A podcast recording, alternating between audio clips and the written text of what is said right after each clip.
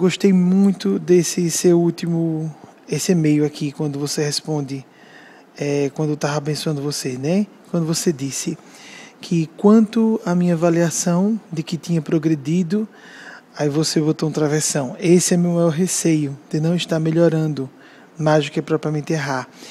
Esse é uma, vamos dizer, um busilis filosófico essencial, um X da questão fundamental. Quando nós estamos trabalhando com a condição humana, a gente nunca pode ter o prurido de infalibilidade que permeou os meios religiosos, os filosóficos e os científicos também. Existe até esse pensamento anticientífico muito vulgarizado nos meios científicos, da pretensão de estar se encontrando uma verdade última das coisas, que não é função da ciência, mas sim da filosofia e, em última análise, no sentido da verdade divina da religião. Mas, em termos pragmáticos, psicológicos, muitas pessoas têm essa ilusão, essa pretensão de não cometer erros. A gente pode propiciar cometer menos erros e erros menos graves, e dentro do nosso nível de percepção, mas nunca ter essa presunção do não erro. A presunção da verdade absoluta, a presunção de não cometer erros, leva, ironicamente, a pessoa a cometer erros mais graves. Amplia a sombra psicológica, a pessoa, portanto, degenera o seu lado, que seria apenas limitação de fraqueza humana para a malevolência humana, o delírio humano. Então, eu diria a você, em vez de você colocar só como meu maior receio é de não estar melhorando, mas de mais do que provavelmente errar, tire esse, não colocou o maior, não, é o único, nesse campo da espiritualidade, e não tenha, eu quero dizer, receio de errar, tenha só o receio de melhorar, tenha o foco em acertar. Outra coisa também dentro dessa sua frase que eu achei muito profunda, e que seria um ajuste visceral a ser feito. Não focar não errar, e sim focar acertar. Então você diz mais do que propriamente errar, esse é o seu maior receio. Tira o receio. Receio, medo, é uma forma de usar a atenção, a consciência, concentrar como um laser e provocar o acontecimento daquilo que se mais teme. Nós não devemos recear coisa alguma. Jesus disse, não temais, não turbeis o vosso coração. Em vez de ter um receio de não melhorar, foque em melhorar. Em vez de ter um receio em não errar, foque acertar. Então, sempre de forma positiva. E não procurar acertar por meio da negativa do erro. Isso é uma litoti em termos filológicos, mas em termos filosóficos, práticos e espirituais, o que nós combatemos, nós reforçamos. O que nós aqui nos opomos, acabamos nos tornando, em termos de psicologia profunda. Como um complemento ao que eu havia dito, esse prurido de verdade absoluta tem sido, no correr dos séculos, causa das maiores dissensões e tragédias, quando não atrocidades, genocidas, como aconteceram nesse período medieval, que a que faço referência, como a Inquisição e as Cruzadas, foram exemplos bem típicos, e, por conseguinte, não só na seara religiosa, mas também no âmbito das expressões políticas, quando nós tivemos os delírios totalitários, as fantasias hegemônicas, econômicas, igualmente, e culturais, como a inglesa do século XIX, que disseminou o vício do ópio na China, como a febre, foi de fato uma hipnose coletiva levada a cabo no plano físico pelo Führer Adolf Hitler, o terceiro Reich, durante os anos 1930 e os primeiros dos anos 1940, portanto, do século XX. E nós temos que ter o máximo de cautela. Quis fazer essa adição breve para lembrar que não devemos jamais presumir possível não cometer erros, mas sim evitar os erros maiores e acometê-los menos frequentemente.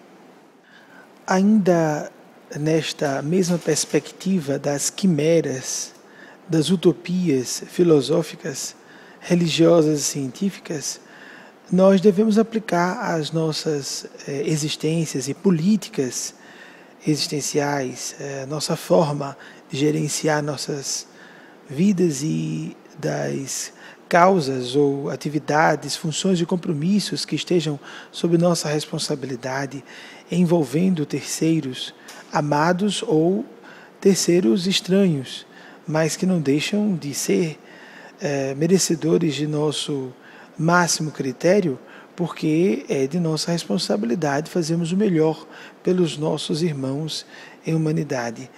É que muitas vezes não só as grandes proposições científicas, artísticas, religiosas, filosóficas, políticas podem infringir regras basilares do pensar correto. Nós podemos ver o desdobrar, o estudo da história nos revela isso muito facilmente, quando, por exemplo, no século XIX, Engels, o parceiro de Karl Marx, parceiro filosófico, parceiro intelectual, patrocinador também, chegou a dizer que, se eu não estou enganado sobre a autoria, há alguns anos que eu li isso, mas não importa, o conceito é o que vale.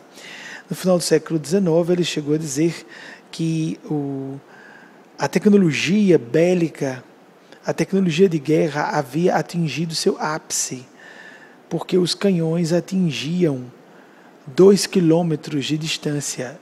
2 quilômetros de distância. Quando pensamos em mísseis intercontinentais atuais, já de algumas décadas, com poder bélico nuclear arrasador de megalópolis de milhões de habitantes. E quando lembramos de várias e várias assertivas semelhantes das ciências, das diversas ciências, um deles, por exemplo, um grande catedrático, afirmou publicamente que o voo do mais pesado que o ar, ou seja, o voo por meio não de dirigíveis, mas de aeronaves, era de todo, completamente, permita o pleonasmo, impossível. Da mesma forma, na iminência de se fazer a fissão nuclear para os processos de criação da bomba atômica, vários físicos se pronunciaram publicamente dizendo a total impossibilidade disso acontecer, etc, etc. Então, nós podemos, eu falei mais da ciência agora, porque é fácil a gente condenar as visões políticas ou religiosas ou apenas culturais, quando, por exemplo, o Código Civil Brasileiro de Clóvis Beviláqua, redigido em 1916 e tornado ativo em 1917, tendo entrado em vigor como, portanto, lei vigente em 1917, conceituava a mulher honesta como sendo uma mulher fiel a seu cônjuge. Então, isso é mais fácil nós condenarmos. Não é quando nós estamos tratando o campo mais subjetivo das ideias e dos costumes.